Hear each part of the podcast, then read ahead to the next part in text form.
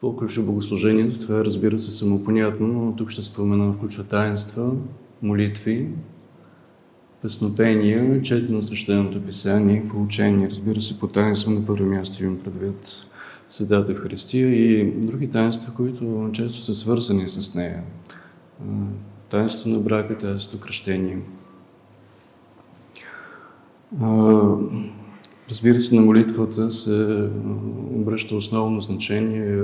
Вече имаме християнски автори, Ориген, Тертулиан, Св. Киприян, Картагенски пишат отделни съчинения специално за молитвата, като призовават хората за внимателно, за усърдна, за духовна молитва.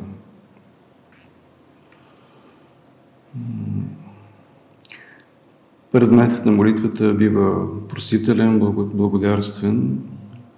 В молитва християните се възхвалявали Господа. Разбира се, Господната молитва, Отче наш, е на особена почет.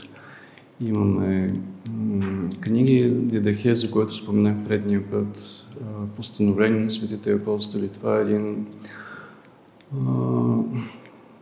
паметник на хри... ранната християнска писменост, който е бил на особена почет и винаги се е смятало, че м- той е написан през втори век.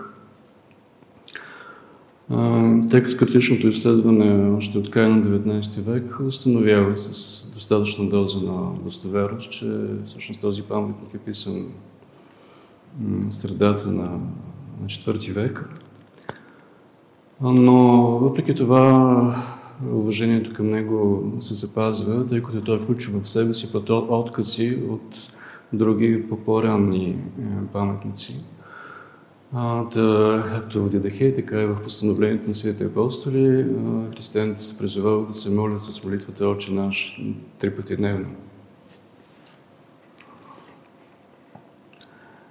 А, както споменах, част от молитвите, които се използват по време на богослужение, са така начатък по смисъл на нашите ектении.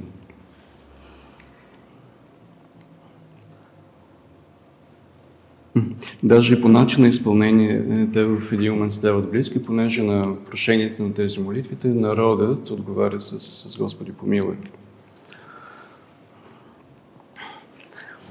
Започват да се изпълняват и по време на богослужение и свещени песнопения.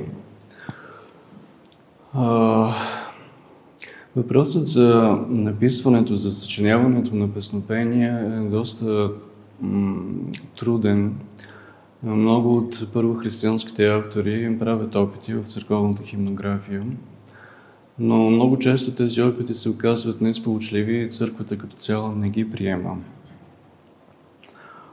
Uh, имаме пред, трябва да имам предвид, че основна част от богослужението, като изключим евхаристийния канон, като изключим молитвите, които се подобия на ектенията, uh, представлява четене, речитативно, понякога и напевно четене на Свещеното писание и най-вече на псалтира.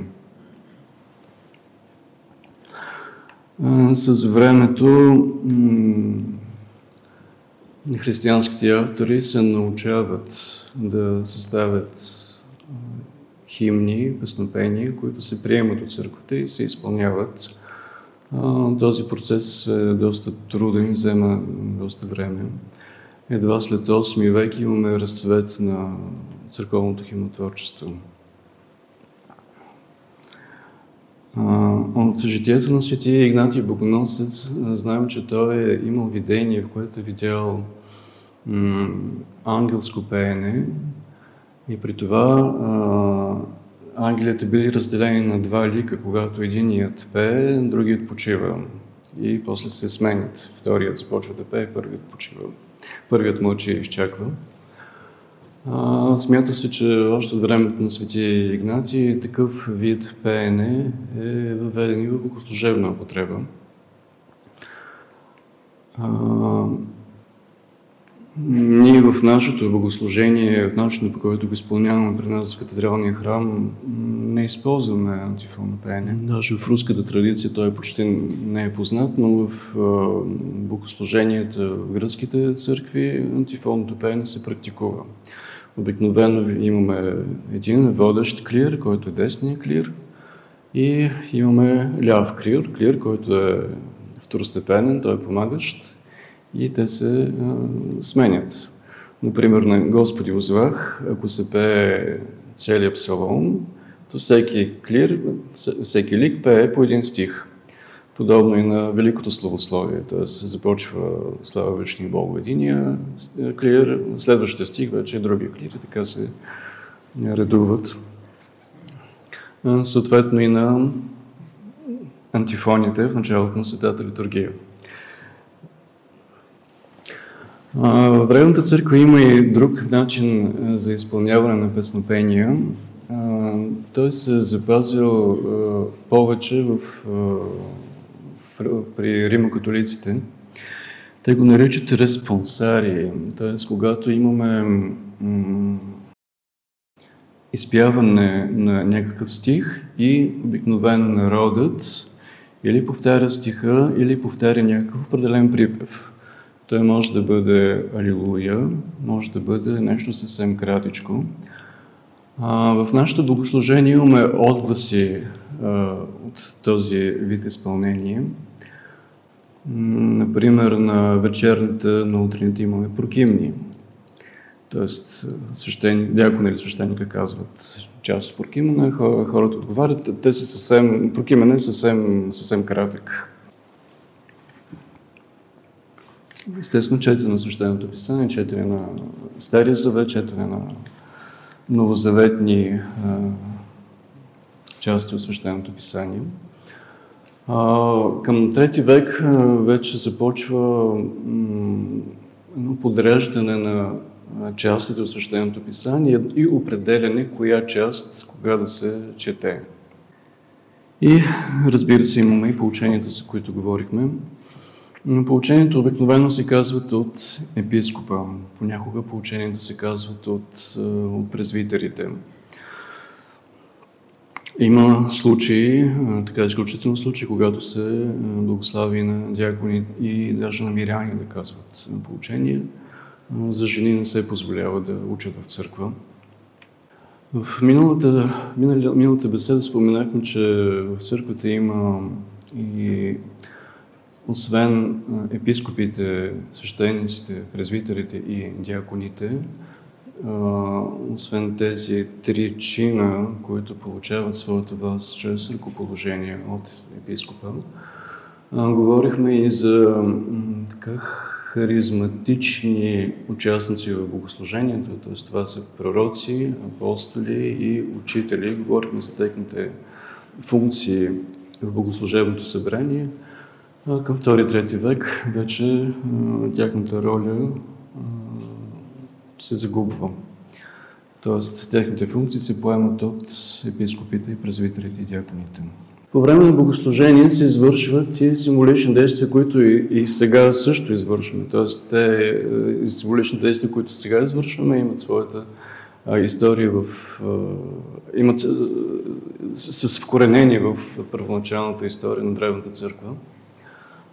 Споменахме за стоенето, т.е. на служба основно се стои.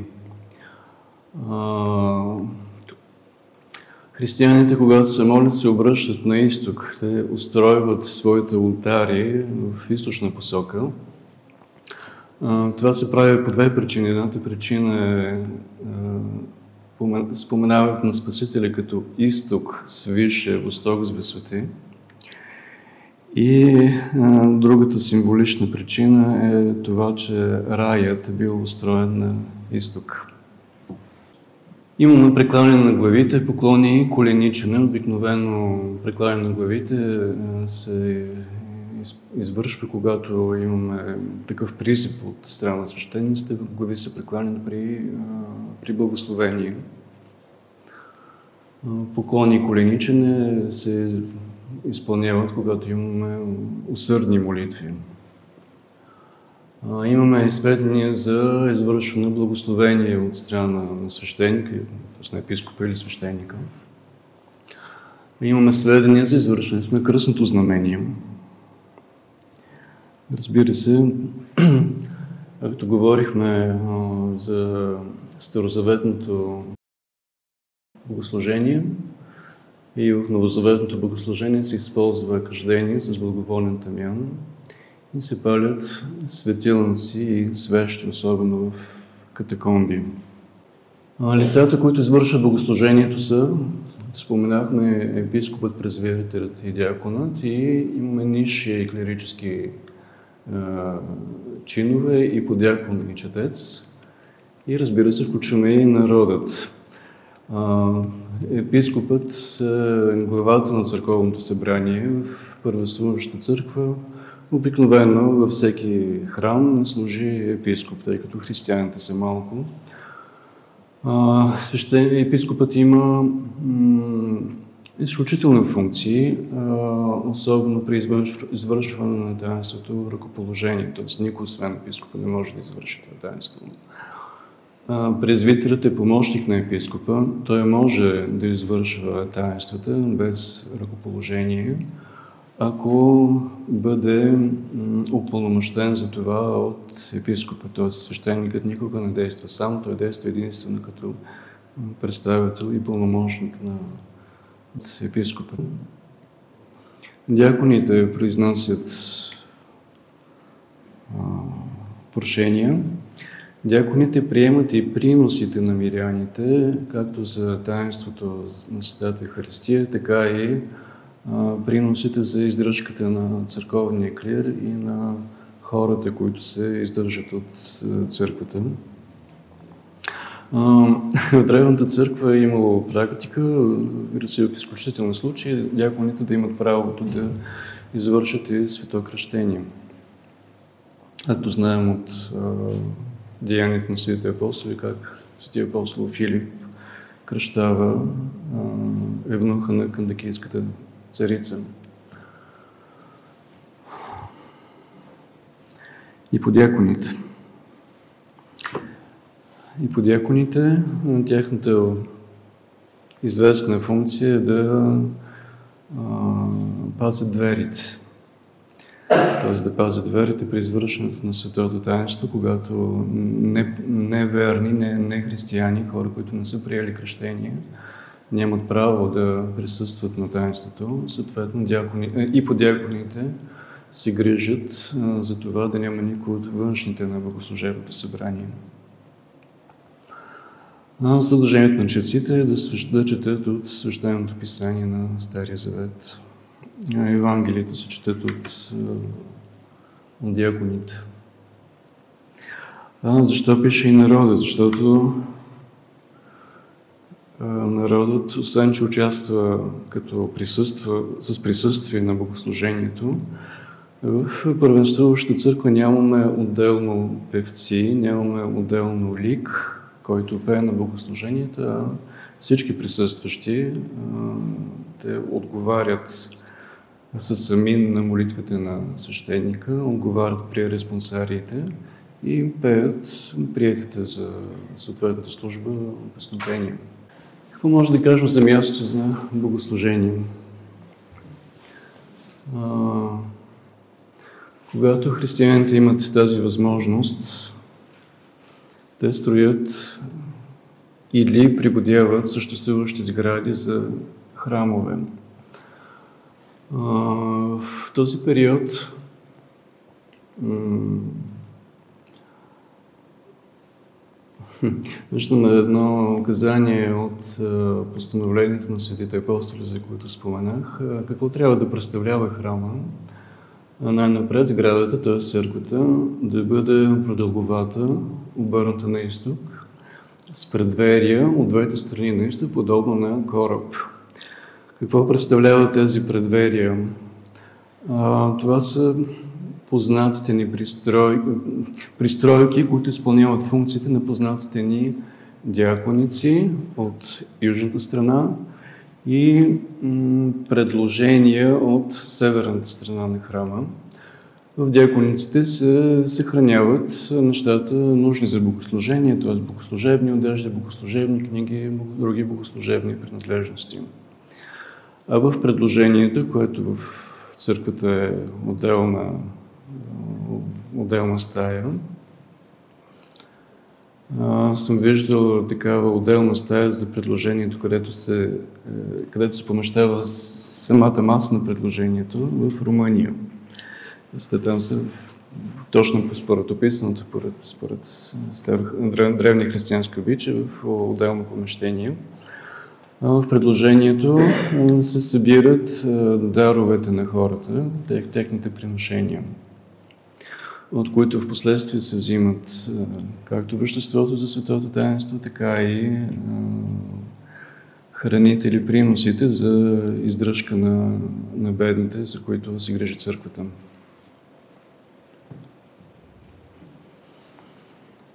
В източната част на храма има олтар, в който се намира престола. Престолът трябва да бъде един. Не може да има храм с два престола, т.е. в древност това не, не, не се е използвало.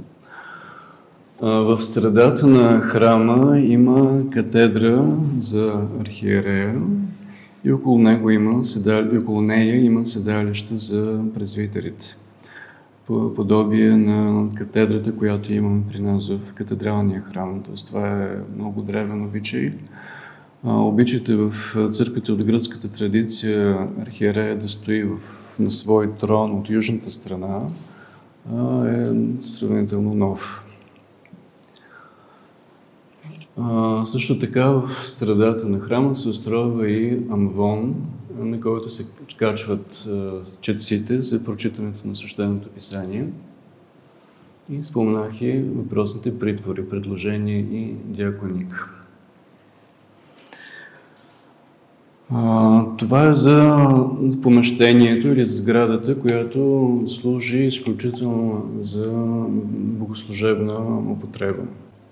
В древност църковните сгради представляват един сложен комплекс. Защо? Защото в сред християните от втори и трети век е много силно желанието, стремежът за аскетичен живот. Съответно, голяма част от клириците са, живеят безбрачен аскетичен живот. Разбира се, има целибатни клирици, има и женени клирици, семейни клирици. Тези, които са целибатни, живеят при храма. Тоест, в храмовете имаме помещение за епископа, имаме помещение за презвитерите и диаконите. Освен това, при храмовете имаме и помещения за сираци, девици и удовици, за които се грижи църквата. Удовиците и девиците, те са също аскети, живеят аскетичен живот, подчиняват се на едни много строги уставни правила. В този период все още нямаме монашество от вида, в който го познаваме от житието на Свети Антоний, например, който е първият монах. Т.е. аскетите, те не живеят в пустинята, те не живеят в, отделно от света. Аскетите живеят при храма. Те служат по възможностите за храма, т.е. за богослужението. Те може би извърш, имат някакво ръкоделие, но те се издържат основно от храма, т.е. от приносите на християнската община. А, значението на аскетите, които живеят в този църковен център, е, т.е. чисто богослужебното им значение е следното. А, от първи век а, ние имаме да, заповядани молитви, които всеки християнин е длъжен да извърши в третия час, в шестия час, в деветия час вечер. В в полунощ и сутрин. Освен тези частни лични молитви, християните се събират и за преломяване на хляба и за участие в вечерята на любовта, които се извършват обикновено вечерно време. Но освен евхаристийните събрания, всички останали молитви се извършват лично. Ние нямаме богослужебни нито часове, нито утреня, нито полунощници. Нищо.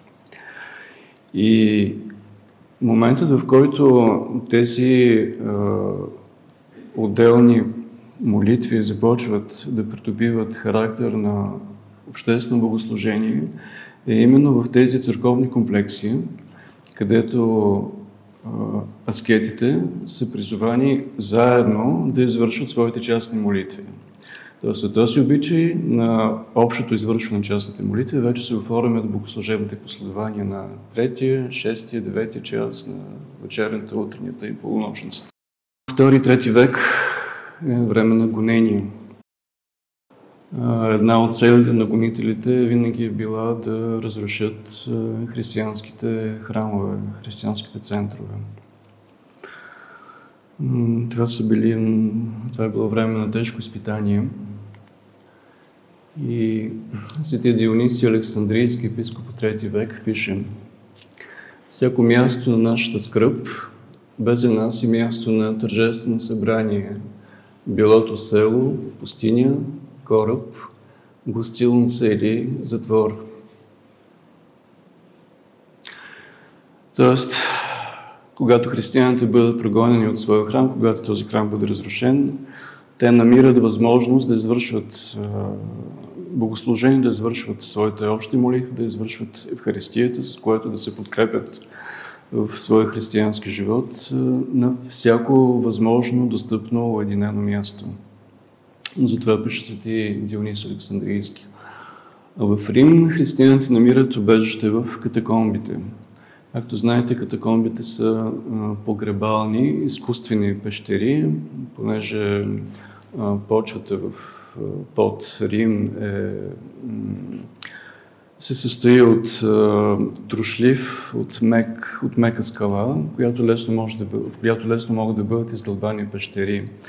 В тези пещери римляните обикновено са погребвали своите покойници, като тези пещери са представлявали отделни ниши, свързани с коридори, с галерии. Според римските закони, всяко място, където лежат човешки кости, се е смятало за неприкосновено. Тоест християните са имали една така сравнителна свобода в използването на тези катакомби за своите събрания. В тях те са устроивали както места за погребване на мъчениците, на пострадалите от гоненията, така и върху гробовете на мъчениците те са извършвали с литургиите. А, освен това, тази разлика в начина, по който християните са намирали начин да служат а, своите литургии при гонение, а, намира своето отражение в последващите литургични традиции на изток от една страна, на друга страна на запад. На изток, например, а, ние имаме м- практиката да се служи винаги върху антиминс. Антиминс представлява, т.е. това антиминс означава место престолие. Антиминс се представлява правоъгълен плат, на който има изображение на Спасителя, положен в гроб.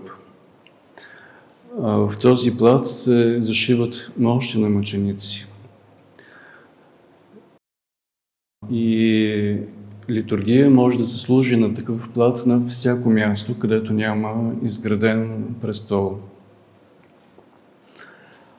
А, съответно, когато християните служат литургия на всевъзможно място, било то в гората, било то някъде на село, било някъде в пещера, М- има един практически проблем, че обикновено тези места има насекоми. Затова винаги даровете по време на богослужението се покриват. Те се покриват с покровци. И в момента, по време на наше време, по време на Великия вход, ви виждате, че винаги а, даровете, когато се изнасят през средата на храма, те са покрити. А, освен това, проблемът с насекомите е налагал използването на специални махала, с които са се прогонвали, и те са предобрази на нашите репиди. Даже сега има обичай по време на литургия в църквата от гръцката традиция да се използват репиди за махане на цветите, за веене на цветите дарове. И също така да се използват и покровци, също са веене на светите дарове.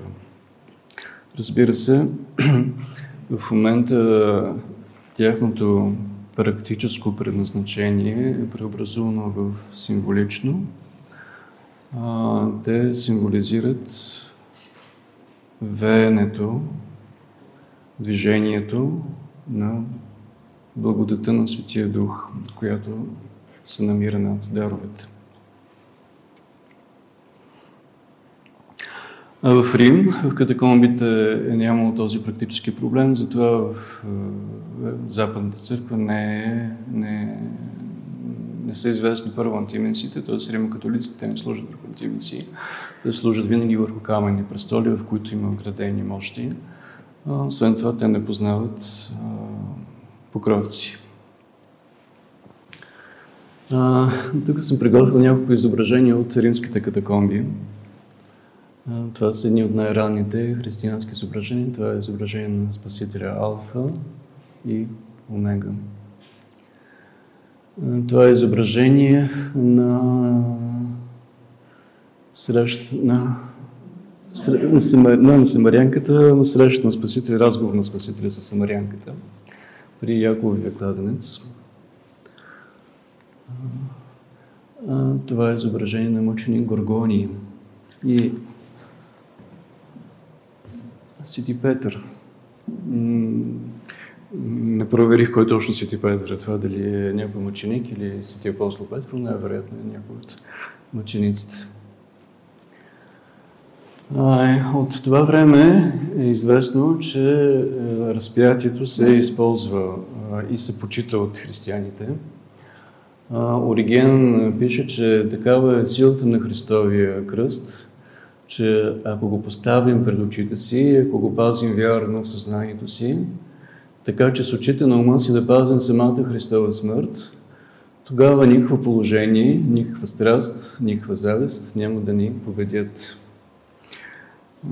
Известно, че по време на богослужение се използват и богослужебни одежди, каквато е също традицията в древност. В древност дрехата, одеждата винаги има специално значение и при религиозните ритуали винаги тези, които ги извършват, са облечени в специални одежди. Тоест имаме сведения, че се използва фелон. Това е одеждата, която, която облича свещеникът по, по време на, на литургия, т.е. това е дълго на метало, без ръкави. То стои така. Сакоса е одеждата на архиерея, тя много прилича на дяконския стихар, т.е. подобно на това расо с копченца такова долу. И стихар, т.е. това е одежда, която обикновено се носи под фелона и под, и под сакоса. Тоест нашите свещени одежди имат, имат дълга история, още от зарад на християнството. Разбира се, използва се по време на Светата литургия и потир, в който се освещава Светата кръв. Най-вероятно е имало и а, ковчежци за съхраняване на Светото тяло.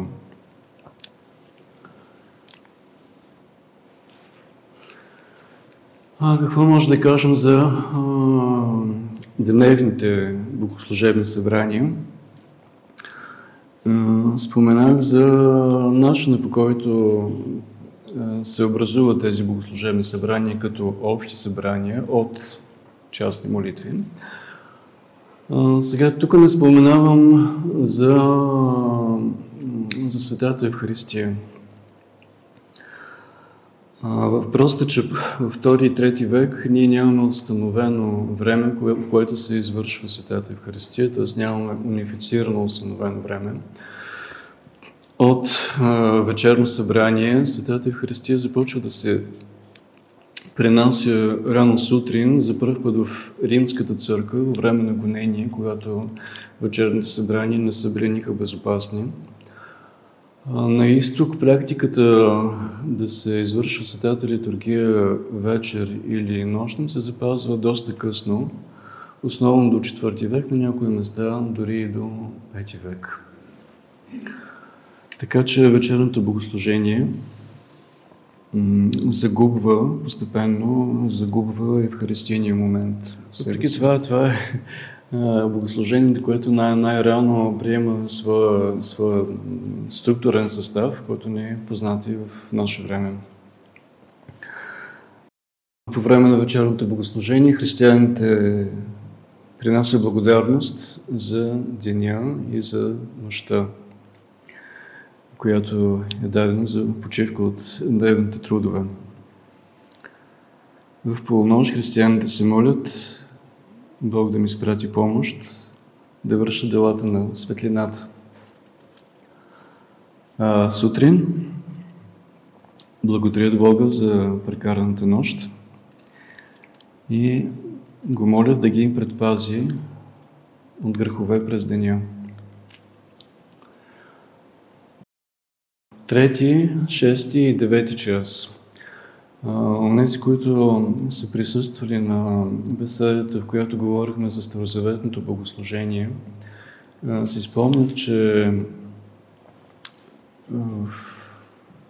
по време на Йерусалимския храм трети, шести и девети час са се отслужвали като част от старозаветните, старозаветните последования.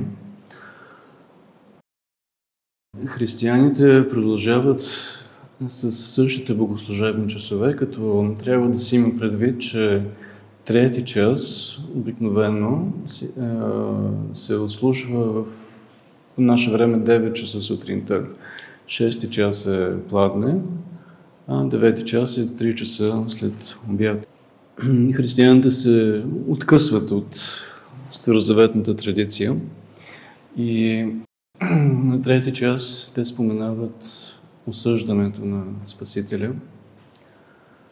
На шести час те споменават неговото разпятие, а на девети час споменават неговата смърт. В трети час, така както е съставен в нашия часослов, съвременния часослов, трети час не се споменава а, осъждането на Спасителя, а се споменава слизането на Светия Дух. Разбира се, средоточието на християнското богослужение е Светата Евхаристия. Тя се разбира като тайнствено възпоменание на изкупителната жертва, пренесена от Спасителя. Хлябът и виното в Евхаристия, след като се извърши благословението на тях и молитвата за низхождането на Светия Дух, се признава за претворение в истинско тяло Христово и истинска Христова кръв. Сега ще споменем малко по-подробно за частите на литургийното събрание, така както те са ни така достатъчно добре известни вече към края на трети век. Литургията започва с литургия на оглашените. Тоест това е частта от богослужението, в което оглашените, онези, които се готвят за приемането на, на свето кръщение, за встъпване в редовете на Христовата църква,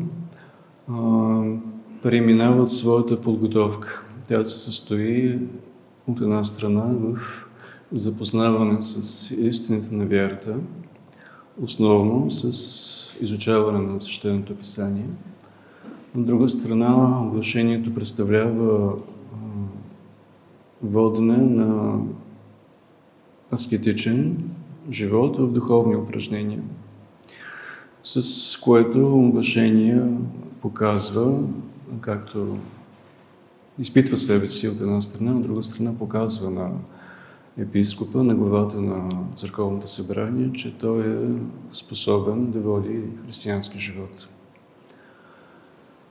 И така, по време на литургията на оглашението започваме с встъпителна молитва, с псалмопение, с четене на Свещеното писание, с проповед и с молитви за оглашените и кажещите се. Виждате, че структурата на литургията на оглашението е абсолютно същата на първата част на литургията, която служим и в наше време.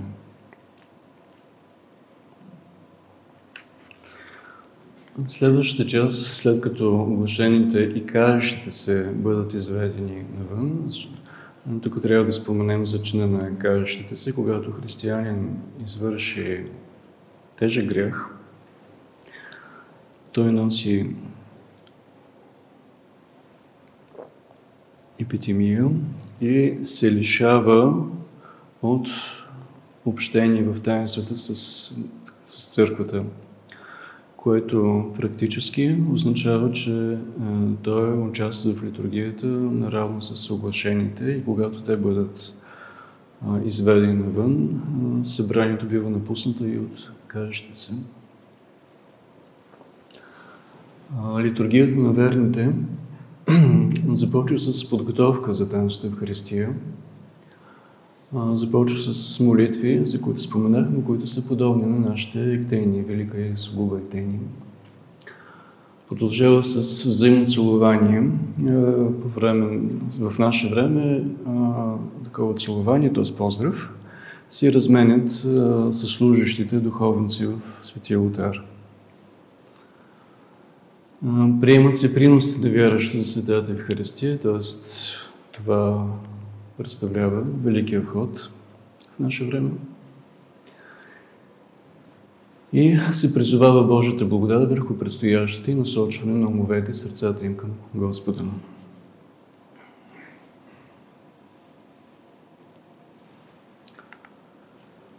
Същинската част на Светата литургия, т.е. извършването на таинството, това, което ние наричаме Евхаристиен канон, в трети век има следната структура и тази структура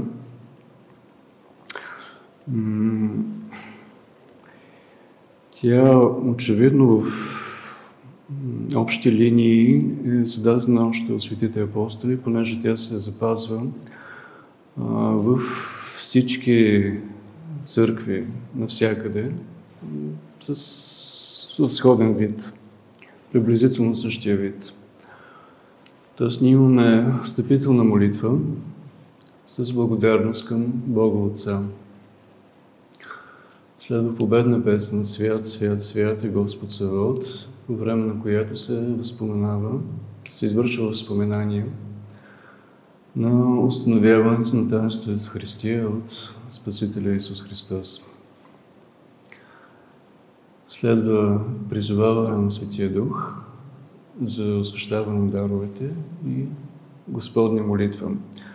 А, тук Господната молитва е след призоваването на Светия Дух. По време на нашата литургия тя е а, съвсем накрая, преди, преди причестяването.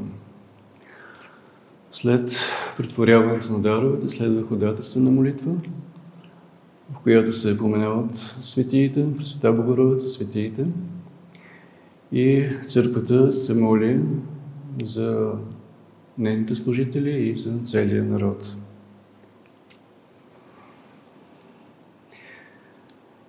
Пак повтарям, тази схема, още от тези векове, се запазва непроменена до наши дни. Следва подготовка на вярващите за светото причастие. Църквата се моли Господа да стои тези, които, на които предстои да приемат светите тайни, да се причастят неусъдно и чрез възли със светая светим си напомня, че светите дарове могат да бъдат достойно приети само от свети хора. Спреживяват, спреживават се всички присъстващи към, към святост. Първо се пречистява духовенството, след духовенството се пречистяват миряните. В това време, разбира се, се пречистяват всички миряни.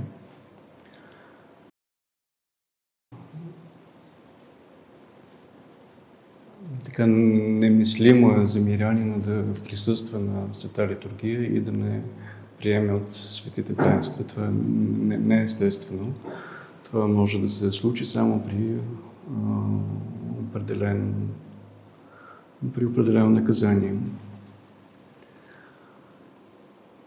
Дори на църковно правило, което ще, даже няма да мога да цитирам по памет, не помня колко бяха литургиите, в които мирянина пропуск... ако мирянина пропусне, вече той се смята за отпаднал от църквата.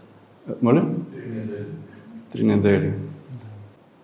След пречистяването на миряните следва тридесет и трети псалом, добре познат ви от нашата литургия, следва благодарност на молитва и познато ви с миром изидем. Имаме сведения от църковните писатели, че в навечерието на неделните дни, в навечерието на големи празници, се провеждат дълги нощни молитви, които са предобраз на нашите всенощни бдения. В това време започват вече да се празнуват някои господски празници. Честват се паметта и на някои мъченици и апостоли. В този период вече имаме и някои установени пости. Разбира се, всички християни постят в сряда и в петък. Известен е Петровия пост, постът преди празника на светите апостоли Петър и Павел, който започва седем дни след празника Петдесетница, както и в наши дни. Преди Пасха също има пост, т.е. така е начатък на Великия пост, като първоначално той е седем дни и после с времето се увеличава, докато по-късно, в следващите векове, става четиридесетдневен пост. А какво може да кажем за таинствата, които са извършени в това време? А, на миналата среща говорихме, че таинства, тези, които познаваме и сега, се извършват още от началото на християнската църква. За светото кръщение споменахме, че то се предхожда от дълъг период на оглашение. В някои случаи този период е до три години. Тоест различните църкви в различно време имат различна практика. Що се отнася до поста, до Великия пост, има така интересно сведение, че а, християните постят заедно с оглашените, които се готвят да приемат свето кръщение на Пасха. А, тоест, оглашените, освен че изучават а, истината на вярата, изучават Свещеното писание, те водят аскетичен живот, който се състои в молитва, в усърдна молитва, в често посещаване на богослужението, състои се и в пост. Тоест, християните, за да подкрепят своите оглашени събратия, постят заедно с тях и така се увеличава времето на Светия пост до четиридесет дни. Кръщението се предшества от оглашение. Извършва в началото на самия чин. Имаме отричане от дявола, съчетаване с Христа, изповядване на светата вяра. След това имаме помазване с осветен елей. И самия акт на кръщение се извърши чрез трикратно потапяне в светия купел, както говорихме в предишното събрание. Предишната среща. За смисъла на, на това трикратно потапяне, за символичното му значение. След излизането от Светия купел, новокръстен се облича в светла дреха, в бяла дреха и бива миропомазан. Известно, че кръщението още тогава се е извършило и над младенци, макар че м- практиката, всеобщата практика хората да се кръщават като младенци е доста по-късно. Да, знае се, че по време на чест за кръщението всеки новокръстен има свой възприемник, който го наставлява в следващия му християнски живот. И кръщението са извършвани главно на празниците, Велик ден и Света Петдесетница.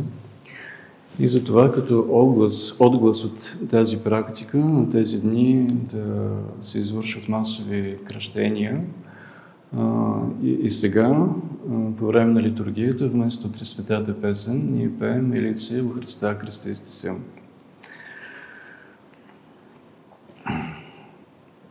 Новокръстна се помазва миро, със, със свето миро, което се съчетава с възлагане на ръце на епископа или презвитър, който извършва кръщението. С призоваване, с молитва, с призоваване на Светия Дух.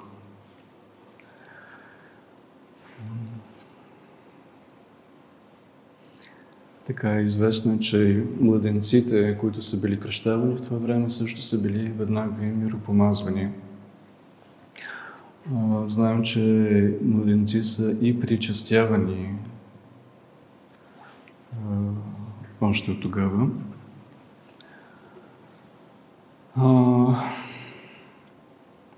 Таинството изповед се извършило открито пред цялото църковно събрание.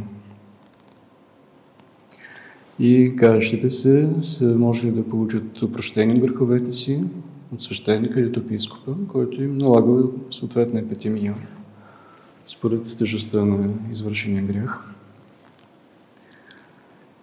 И външният знак на опрощението е било възлагането на ръката на епископа или на презвитъра върху главата на каещите се, така както извършваме в наше време таинството покаяние. Що се отнася до таинството хиротония, таинството на ръкоположение на епископи, свещеници и дякони, специално за хиротонията на епископите в този период се утвърждава разбирането, че е абсолютно задължително епископите да бъдат да запазват приемственост в ръкоположението си от апостолите. Тоест епископ, който не може да докаже своето, своята приемственост в ръкоположението си от апостоли, не се приема от църквата. Не знаем отново за отделно таинство, брак, т.е. ние нямаме цитирани текстове или последования, но знаем, че бракът се благославя от църквата. Освен това имаме и сведения за това, че се извършва през това време вече водосвет. Имаме чин за погребване на мъртвите и знаем за поменаване на имената на починалите членове на църквата по време на църковните събрания. Това е накратко за богослужението през втори и трети век. Какво, защо за нас е особено ценно да знаем тези подробности? Ние виждаме, че учението за таинствата на Светата Православна Църква, нейната практика се корени дълбоко в практиката на християнската църква. Т.е. още от първите векове ние имаме обичаи, ние имаме практика, която а, инославните западните вероизповедания загубват. И е важно, ако някога се случи някой от вас да беседва с инославен и да чува критики по отношение на богослужебната практика на нашата църква, да знае всъщност каква е историята и да може да защити практиката на нашата църква.